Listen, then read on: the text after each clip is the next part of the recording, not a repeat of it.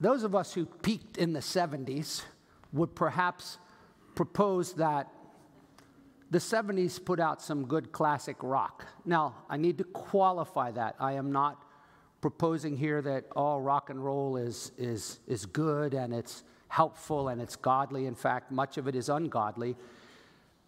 But at the same time, as you think about different songs, they often teach you kind of what, what's at the heart of what people are thinking, what they're struggling with. Culture is sort of reflected in music. And I, I remember a song that was, it actually, I think, might have been in the late 60s, but it was by a band named War, and it was called Why Can't We Be Friends? Some of you remember that word. Why can't we be friends?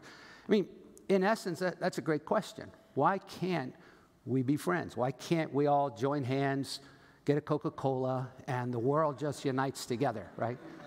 But we know historically that's not going to happen, and we know theologically why that's not going to happen. It's because of human sin. It's because of the corruption and fallenness of, of each one of us on planet Earth. Now, many of you remember uh, there was a time when our country almost divided, when the South wanted to secede from the Union. And Abraham Lincoln gave such a profound phrase. He said, A house divided against itself cannot stand. And we're all like, whoa. Well, we didn't say it then because we weren't alive. But I think we all know this that he didn't make that phrase up, Jesus did.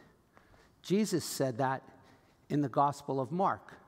He said, A house divided against itself cannot stand. And, and, and it was just sort of like exposing the absurdity of what the religious leaders were accusing him of. He's casting out demons, Satan's helpers, and they're going, Satan's helping you to cast out his helpers. And Jesus goes, That doesn't even make sense. A house divided against itself cannot stand. Well, I think that that particular truth is profoundly important for families, businesses, countries, but perhaps most importantly, the church the body of Christ. Some of you remember a cartoon that the children used to watch, maybe you used to watch. It was called Teenage Mutant Ninja Turtles. But one of their nemesis, one of the enemies, was Master Shredder. Master Shredder.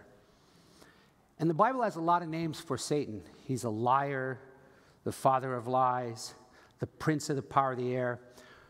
But I'm wondering if that wouldn't be a good way to explain part of the work of Satan. He's a master shredder. He divides families and he loves to divide churches. And this morning, as we look at uh, this passage, we're beginning to look at 1 Corinthians, and we called this series Rebuilding. Not building, but rebuilding a healthy church because Paul had begun to build a healthy church, but now it needed some renovations, deep spirit led renovations. And so we suggested last week that the first area that they were going to focus on in this remodeling was division. There was division in the church. So we're going to look at verses 10 through 17, where we're just going to introduce this idea. Now, the first four chapters of this book are about division in the church. Then we're going to get to some difficulties, remember, in the middle of the book, where we'll look at incest and indictments and immorality. And then the rest of the book is dealing with things on their mind. It's, it's the difficulties that they raise, like marriage and tongues and meat to idols and so forth. But this whole idea of division at the outset of this letter, apparently there were some really difficult quarrels and conflicts within this church. And I've often wondered when you drive past a, a church that's called Second Baptist, Third Presbyterian. I always wonder about that. Like, hmm, you know, did they just get too many people and just say, well, let's build one next door? Well, it's called Second and Third. But we all know that Christianity uh, has um, unfortunately been known for being very divisive. So, what we're going to find here is that the things that they were divided over are not the things that we're divided over. But what we're going to find is it's just as relevant back then to see that Christians get divided. That's the problem. And then What does the Bible say for the solution? So let's pray and then we'll look at this. Father, I ask that your Holy Spirit will speak to us and help us to apply this passage to our church, to our families, to our relationships with others.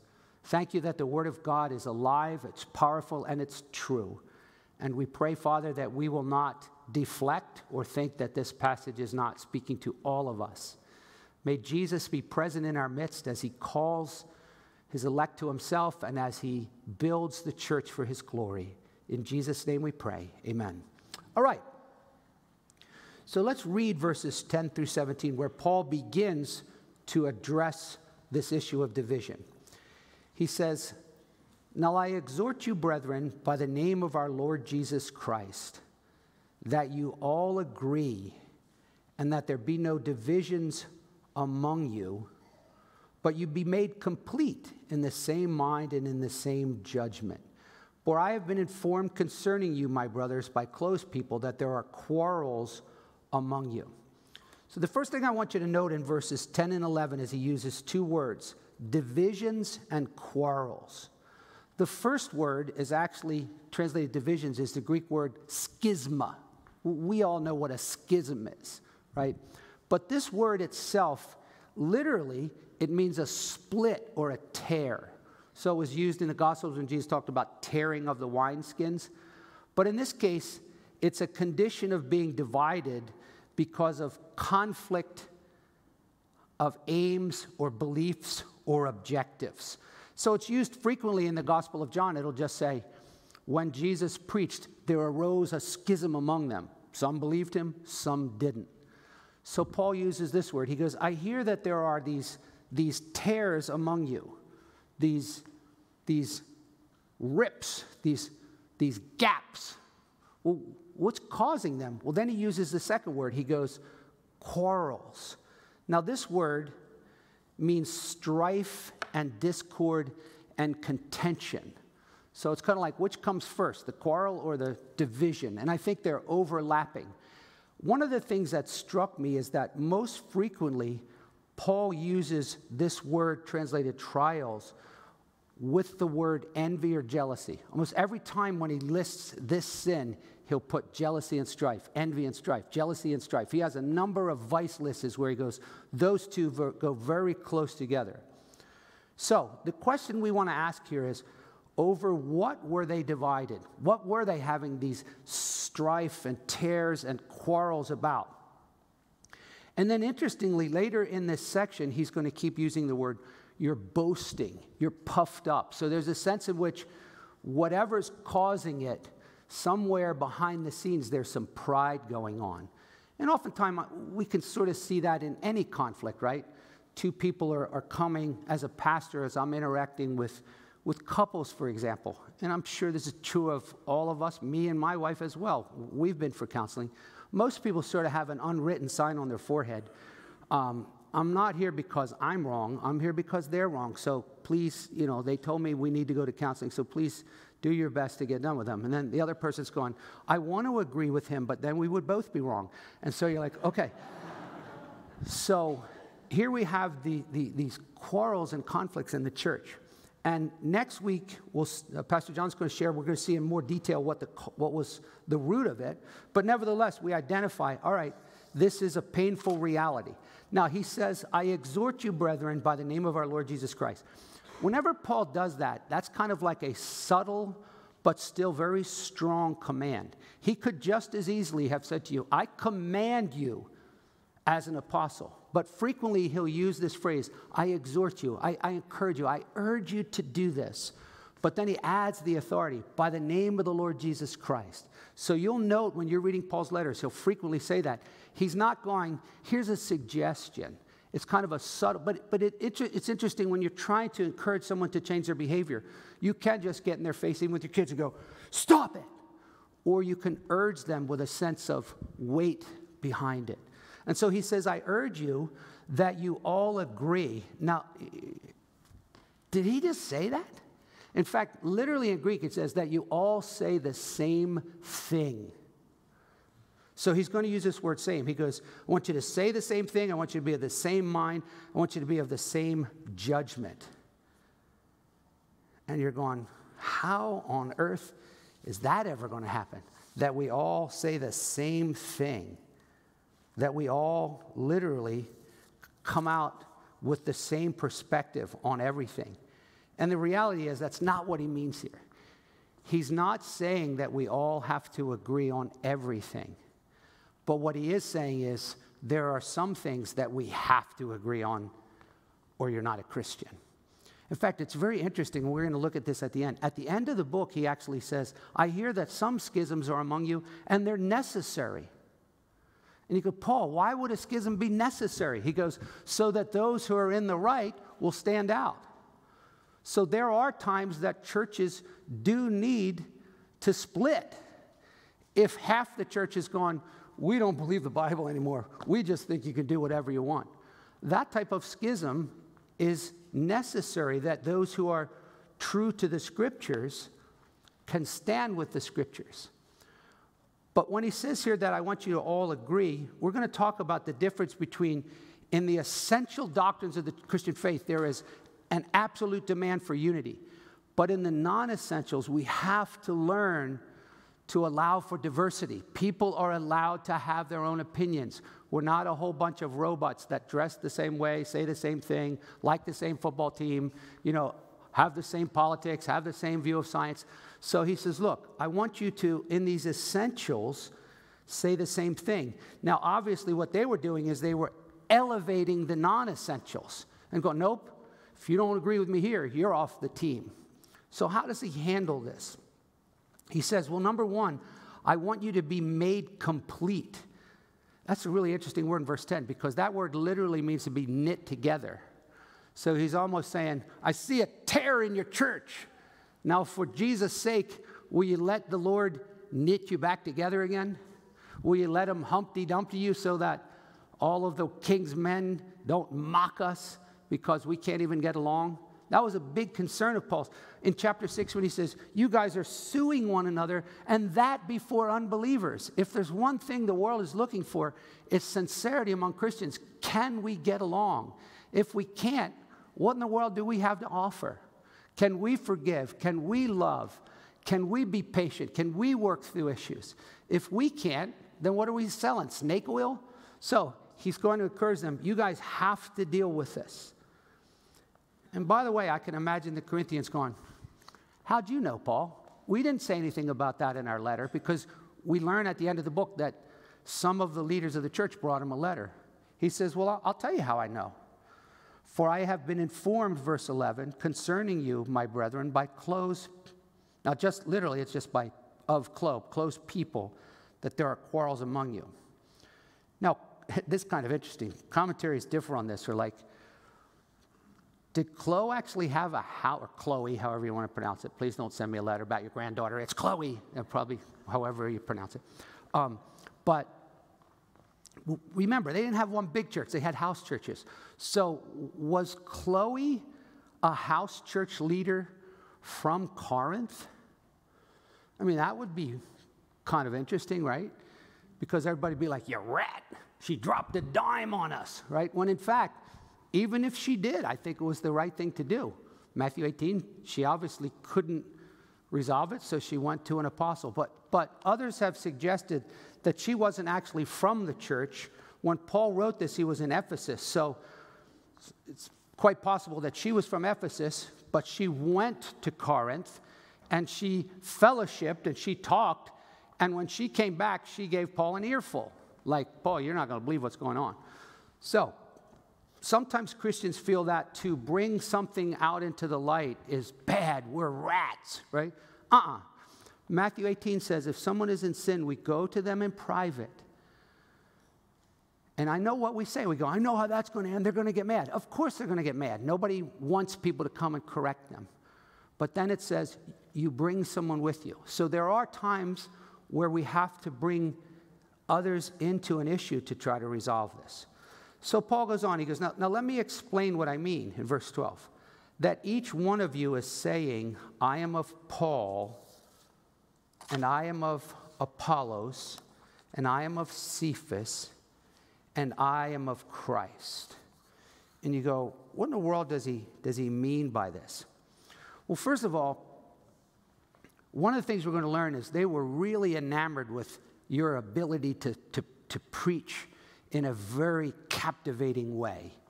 So the Bible says that Apollos was an eloquent speaker. Like he was just easy to listen to. It's kind of like listening to um, someone with a Scottish accent. They could be talking about the weather, and you're like, wow, that was profound. Someone with a southern accent, nothing personal, but sometimes somebody say the exact same words would be like, well, that wasn't much. So they were captured. I'm, I'm not insulting southerners, please. Um, but they were enamored with your ability to speak. That was a big deal back then. And so Apollos, in that respect, was far more gifted than Paul.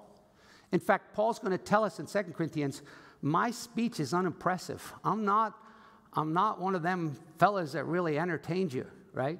You know, we, we already know that Eutychus fell asleep during his sermon. Somebody was telling me the other day, they said, Pastor, if I fall asleep this Sunday, um, I, I just want you to know here's why. And I'm like, don't worry, I wouldn't notice. There's a bunch of people that are asleep. No, I'm just kidding.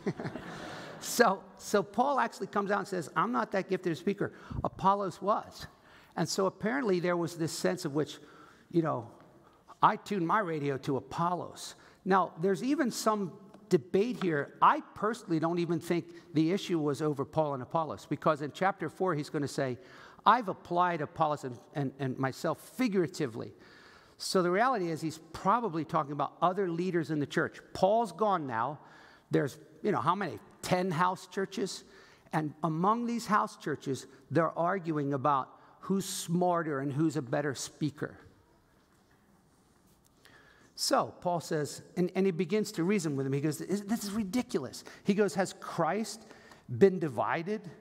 Paul wasn't crucified for you, was he? Or were you baptized in the name of Paul?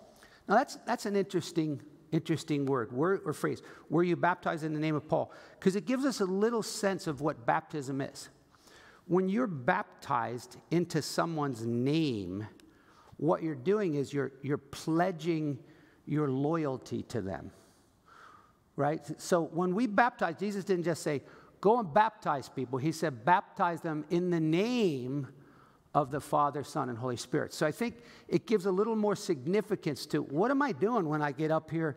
Um, Pastor Tom, uh, can, I, can I get my baby baptized? And personally, I'm not saying it's wrong, but personally, I don't think that's strongly taught in the Bible, but I wouldn't divide over that. I like Dunkin' coffee, but I don't like Dunkin' munchkins. but not because I think it's sinful if it's done the way that some people do it. Now, there are people who baptize infants thinking that that gets them to heaven. I totally disagree with that. I think that's false theology. But I think the idea of baptizing a child the way some do, to bring them under the covenant, you know, to, in hopes of their salvation, that's not right or wrong. But, but think about this when you're baptized into the name of someone, you're, you're pledging your loyalty to that person, right? And, and where else would we pledge allegiance? Oh, yeah, to the flag. Now, obviously, the Pledge of Allegiance is so far distant from what I mean by this, but it's an illustration. When it was first written, the idea is I pledge allegiance to the United States of America. We're not even going to go there politically, but the point is when you get into the water, you're saying, I have been washed in the blood of Jesus, I've been bought by Jesus. I have died to my old self. So the rest of my life, I am pledging my allegiance to my wonderful Savior. I'm going to write him a long thank you note called My Life, right? And, and, and I want us to loop around and think about how do we view baptism? Some churches overemphasize it. Like I've often wondered, why do we have Baptist churches, right? I've never heard of a communion church or a prayer church. And this isn't to insult or, or, or to diminish Baptist churches, but, and I understand the history of why, because that was what made them significant. But what happens is, in some circles, that becomes everything. We, we trace that trail all the way back to John the Baptist. And it's like, okay, let's keep baptism in its perspective. But on the other hand, there are many churches that diminish baptism. It's like, it's not what gets you to heaven, so whatever. It's like, well, wait a minute. When I'm reading the book of Acts, there's no such thing as an unbaptized Christian. You don't go, oh yeah, I got saved, you know, 20 years ago. Maybe someday I'll get baptized, but I prefer to be in the Riviera, or I'm going to wait till I go in the Jordan. I'm like, wait, what? So let's see what Paul says about baptism and their divisions, and then we'll see how we can apply it.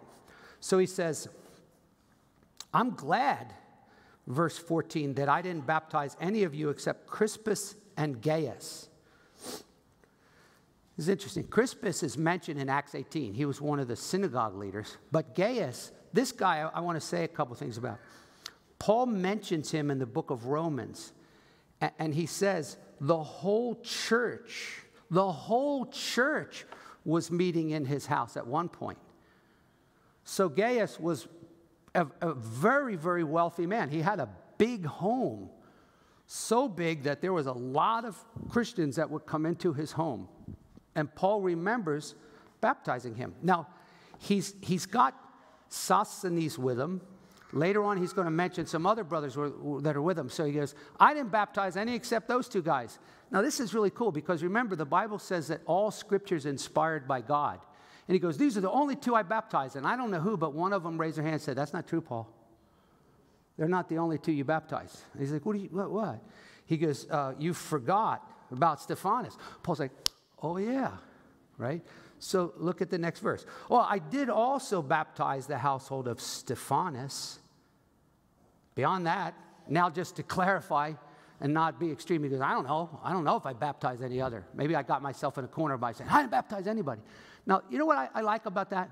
The Bible says all scripture is inspired by God. Every word of God is inspired. But, but I find it fascinating that in a miraculous way, God allowed each of these individuals to use their personality. God wasn't just telling Paul, okay, now, ready, begin. And Paul's going, don't talk so fast, God. That using Paul's personality, the Holy Spirit recorded exactly what he said. So Paul says, I, uh, that's right, I did baptize Stephanas. Now we're going to come back to that because that guy's going to be important. But in verse 17, he says this Christ did not send me to baptize but to preach the gospel. And then he's going to explain now, the way I preach the gospel is not in clever speech that the cross of Christ should not be made void. So let's start with this Christ didn't send me to baptize. Wait, what? I thought the Great Commission was go and preach the gospel. I thought Jesus said, go and make disciples and baptize them. Did he say that? Yes. So, why would Paul say here, Christ did not send me to baptize? This does not mean that Paul had a low view of baptism, nor that he was disinterested in whether or not you were baptized. It's simply Paul saying here that I don't want to prioritize baptism above the gospel. Now, I, I, do need to say this. Be careful. There are churches that teach that you have to be baptized or you're not saved. Okay? Uh, and, I, and I don't mind naming the denomination. The first denomination is the Church of Christ. There's one right down on Levittown Parkway. I've been in the church. I pulled a track out of their thing just to make sure, and sure enough, here's how you get saved. Admit you're a sinner, believe that Christ died and rose again, repent, believe the gospel, and get baptized. Okay? Where do they get that from? Two verses. In Mark 16 16, Jesus said, Go and preach the gospel. Those who believe and are baptized will be saved. Wait, did we get it wrong? 1 Peter 3:16, Peter's comparing baptism to Noah and the ark and he says, corresponding to Noah, baptism now saves you. Right? So what I want you to be aware of is that false teaching is often, often used by twisting scripture. 2 Peter chapter 3 says this In the last days, false teachers will twist the scriptures to their own destruction. To add baptism as a prerequisite of salvation is to bring the judgment of God. That is to bring the anathema of God. Paul said, If anyone preaches a gospel other than what I preach, it's a false gospel. in his time, they were adding circumcision. Yeah, of course you need to repent and believe, but you have to be circumcised. But I would say that's the exact same parallel. If you say you're not saved until you get baptized, then of course you're going, well, what about the thief on the cross? And their answer is, well, he couldn't, but you can. Please do not let anyone persuade you that baptism is part of what saves you. And sometimes we can root that out because when a person says, I want to get baptized, and you say, why? They go, because I want to go to heaven. It's like, well, that doesn't save you, okay? So let me make that clear. Ephesians 2 8 and 9 says, By God's grace we are saved through faith. It's, it's the cross alone, it's faith alone, it's the grace of God alone. Nothing in our hands we bring, simply to the cross we cling. Could I have amen? Like, that's what we believe here. Not because we're smart, not because we're better, not because we're brighter than the average bears, because that's the heart of the gospel. And so, what the phrase that Paul used is he says, listen, the way you preach and the values of what you put on what you need to do to be saved either magnifies the cross or eliminates the cross. You might as well put a big X through it and say, get it out of here. Because he says, if your focus is on clever speech, the cross is made empty. The cross is not a Christmas tree upon which we should all add one more ornament. Don't add anything to the cross. It's happening tremendously today. Many, many churches, they, they, they give acknowledgement. Oh, yeah, yeah, Jesus died for our sins, of course. But then you have to do this, and you have to do this. And, and, and after that, you have to go to purgatory. Or, and this isn't, this isn't Protestant churches, you know, Roman Catholic churches, it's just a common thing to add stuff to the gospel. That is no small thing. And that's what we have to agree on. That's the difference between heaven and hell. If a person is relying on anything but the finished work of Christ to get them to heaven, then that's a false gospel. And we don't have to go, ah, oh, you're a heretic. You plead with them, you talk to them, you say, listen, that's not the gospel. The gospel is Jesus paid it all, not Jesus paid part of it. So, Paul introduces this idea and he says, All right, we've got some problems here. We've got some, some quarreling and some strife. And so I, I just hope that you're clear on that. Baptism does not affect your salvation, okay? Baptism does not get you into heaven. So, where do we go from here? Well, Gordon Fee, who wrote a commentary on 1 Corinthians, it's really a well written commentary. Um, for those of you that want to go deeper, um, he said this, and I've been through most of it already, but it's just been really helpful. He said this at the end of this passage. Now, think about this. He wrote this years ago. He had no clue what was coming in America when it comes to politics, science, quote, your view of science versus someone else's view. He had no clue what was coming when it comes to vaccines and all of the issues that churches are struggling with. But he said this back then he would have put it in giant print if he was writing today. It's easy to see the urgency of a paragraph like this for the contemporary church, which often experiences quarrels at the local level, but is often deeply fragmented at every other level. Like, what is he, a prophet? How did he know that? He says, We have churches, we have denominations, we have renewal movements. And he said, too often they broke off and become their own church of Christ. That's how you have to do it. And he said there's every imaginable individualistic movement and sect. And one of the things that I said today is all of you who, who think that it's okay to be a Christian and not go to church, you're wrong. That's just wrong. There's no such thing as individual Christianity. It's always corporate, local church, and it doesn't have to be this church. But we're always called to be in a community, not just Burger Kinging it our way. So he says, even in a day where churches are trying to have more ecumenism, the likelihood of total visible unity in a church is more remote than ever. But then he, then he goes, All right, now, you know what? He says, Listen, this fragmentation is a shame on our house and a cause of deep repentance. Do you agree with that? to be fragmented with quarrels and strifes and disagreements, and I don't, you know, I'm not talking, I'm not going. He says that's a shame on our house and a cause for deep repentance. He said, if there's a way forward, it probably lies less in our structure. In other words, well, how can we solve this? What if we make church like a buffet? Do you like this type of music? That'll be at 8 o'clock. Do you like this kind of music? It's at 9 o'clock. Do you want to dress like this? That'll be at 10 o'clock. Do you want to do this? That'll be 11 o'clock. He says, I don't think that's the issue. He says, perhaps the focus is to recapture Paul's focus, and that is the preaching of the cross, the gospel. The greater issue is the threat posed to the gospel.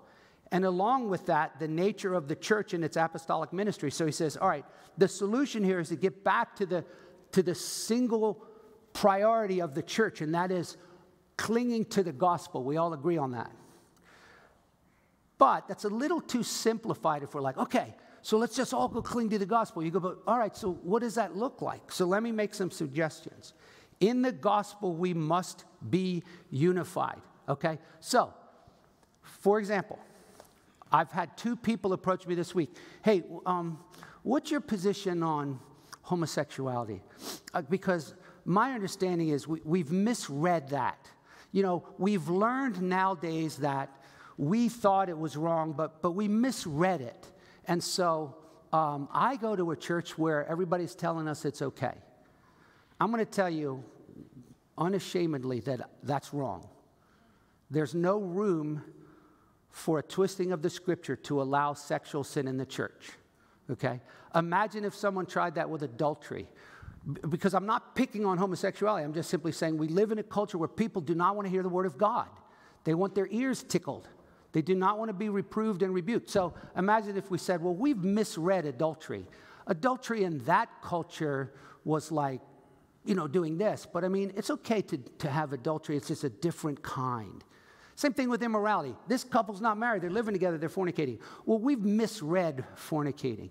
So when there are clear moral implications from the Bible that say you shouldn't lie, you shouldn't be immoral, there's no room for diversity on that. If you're looking for a church that has diversity on God's absolutes, you're at the wrong place. Not because we're smarter or better, but because the gospel does have moral, ethical implications, right? But in the secondary issues, I think what we need to do is work on allowing people to have diversity. It's okay to have different opinions on secondary issues. I know that's hard for us to grasp. How can someone not see it my way? Don't they watch the same news program I'm watching? Unity does not demand uniformity in every issue. So I think today perhaps we need to think about this, and this came to my mind. We need to be more concerned about following the Savior than our opinion on following the science. Now, that doesn't even mean, to, mean we all need to agree on what the science is. What it means to, to, to us is that we need to figure out how we cannot separate over secondary issues. And a lot of it has to do with how we interact with one another. God hates when we sow discord. How ridiculous if anyone lets their loyalty to a political leader supersede their loyalty to the Lord Jesus Christ. That's absurd and unbiblical. So, what do we do about that? Is it possible for somebody to see things differently from me? Sure. So I remember years ago someone saying to me, We went out to dinner with someone and they drank wine. That's wrong. And I go, It could be wrong in certain settings if it's a stumbling block, but you cannot make a case from the Bible that it's wrong, okay? They teach their kids about Santa Claus. That's sin. Don't you know that the same letters of Santa spell Satan? It's wrong. And I go,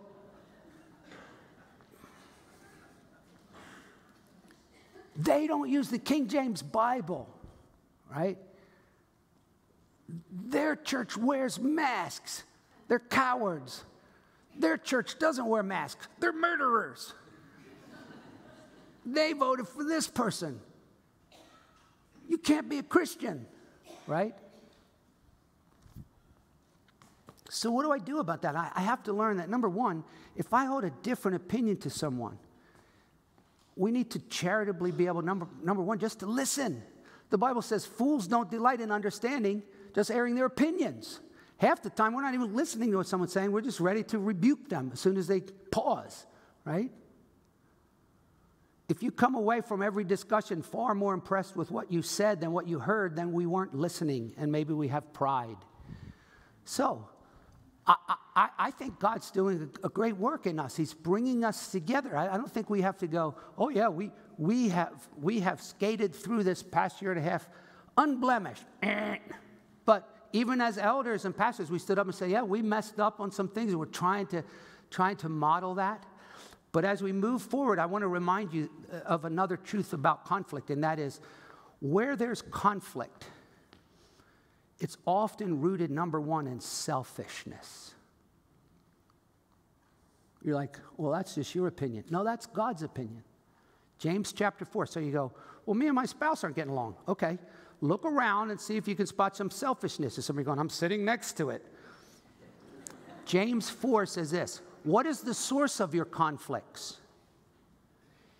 Isn't it because you want something and you can't get it and now you're angry? Right? They're preventing me from getting what I want, therefore, it's their fault. So sometimes our conflicts are rooted in selfishness. Often our conflicts are also rooted in pride. I love what one commentary said about this. He goes, Why were they boasting about, I am of this guy and I'm of this guy? Were they really trying to exalt Apollos? Or was it subtly a way to exalt themselves? Listen to what he said.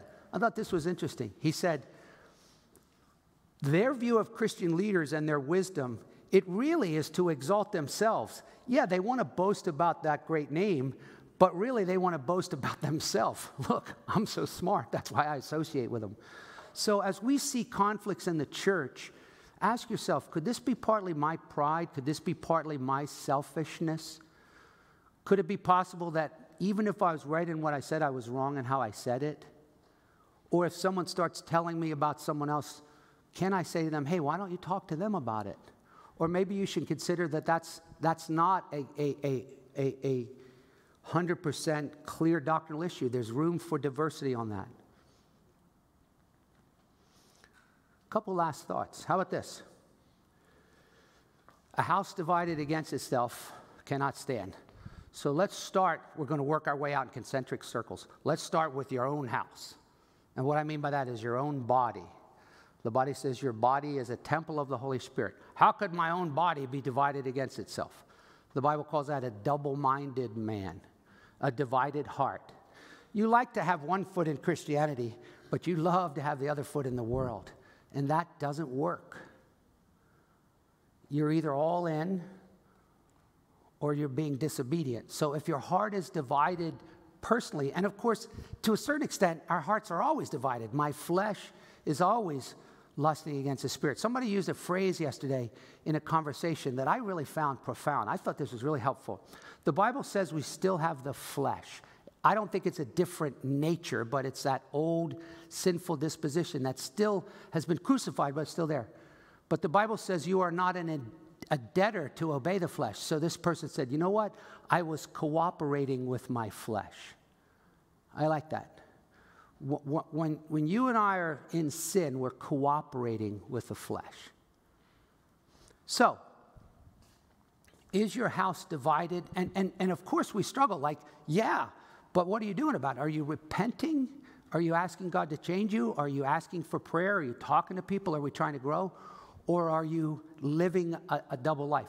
But then let's go to the next house, and that would be the house in which you live. Now, some of you are single, some of you live by yourself. I always found that that's the ideal way to always get along. Living alone, uh, when I'm by myself, we have a great time. this is what's so profound to me when couples are fighting and they go, We've separated, and Pastor, you're not going to believe this. We're getting along a lot better. I'm going, You're What? Yeah, of course, because you're not living together, right? So, when it comes to relationships, is your house divided in your marriage? Now, there are times there's nothing you can do about it. I know we have people here who have an obstinate and unbelieving spouse, and that's really difficult. But some of you are both believers and you're divided, and you're not responsible for how they act, but how you've reacted and what you're doing about it. You're like, I don't like this guy. I don't like what he's saying.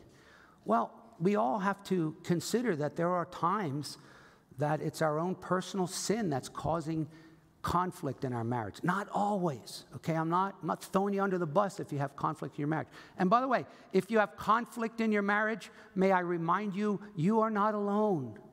Do not let all these smiling people make you think, as someone said to me once, everyone else in the church has such a good marriage. I'm going, Are you talking about our church?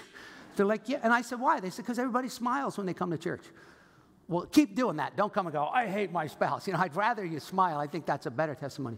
But we struggle. And if you're struggling and you're ready to bail, or you're having a secret affair in your heart, you're ready to bail, God's speaking to you and saying, Don't give up. But then let's move in another concentric circle. How about your church? How about your church? House divided against self cannot stand. We got different opinions here, broad spectrum. God doesn't ask us to make everybody our best friend, but He asks us to love one another. He asks us to forgive one another. He asks us to not talk about one another. He asks us not to speak critically about one another. He asks us not to be rude to one another. And so let's pray for greater levels. Again, I think we're, I think we're, we're moving towards healing. I, I, I feel the stitches, don't you, where Jesus is is, is, is bringing us together. Could, does anybody agree with that? Both of you? Amen? Could you both say amen? The rest of you are like, I don't like them. But some of, some of us are like, yeah, I think God's at work. Praise the Lord. Last thing, turn to 1 Corinthians 16. Final, final thought. Paul mentions this guy, Stephanas, and you're like, how could it be the last thing, Pastor? You have five more minutes. No, I don't, because we're going we're gonna pray. But look at verse, chapter 16. Paul mentions Stephanas. So I'm going to close by saying this A house divided cannot stand. Start with yourself, start with your family, and then think about it. Is there anything you need to make right in this church with someone else? Or just promoting and praying for unity among the body of Christ. But this one guy, Stephanas, I'm going to I'm going to say this. There's two things we can learn from him. Number one, we need more people like him. I love this verse. Look at verse 15. He goes, I urge you that you know the household of Stephanas, that they were the first fruits of Achaia. They've devoted themselves for ministry to the saints. The Greek word there means they've addicted themselves to ministry. If there was ever addicts that I want in the church, it's that kind, right? Not substance addicts, but people who are addicts to ministering to people. We have a bunch of them. May God raise up a bunch more of them. They're addicts to serving and loving other Christians. But then Paul says something to the church about them. He says, So here's what I want you to do be in subjection to such men. And so there's a subtle reminder that as leaders, we need to, we need to stop and say, okay, we're not lords, but the church is not a democracy. So we can work together. The Bible says, submit to your leaders so they can do this with joy because they have to give an account. So we've messed up. We're, we're working on that. We're praying, and we love you guys. We pray hard. We're having some great times together as leaders. And, and, and work with us. Amen? Work with us. Finally, if you're not baptized, why not? If you're a believer, why not? Let us know. We'll prepare it. All right, let's pray. Father, thanks for this good word from the Lord. A house divided cannot stand, and we don't want to be divided. And it's true that you cannot stand a house divided because it's your body. And because you cannot stand a house divided, please forgive us when we contribute to those divisions. May Satan not be the master shredder, but may you be the great one who knits us together in love. Teach us and give us love for one another. We pray in Jesus' name. Amen.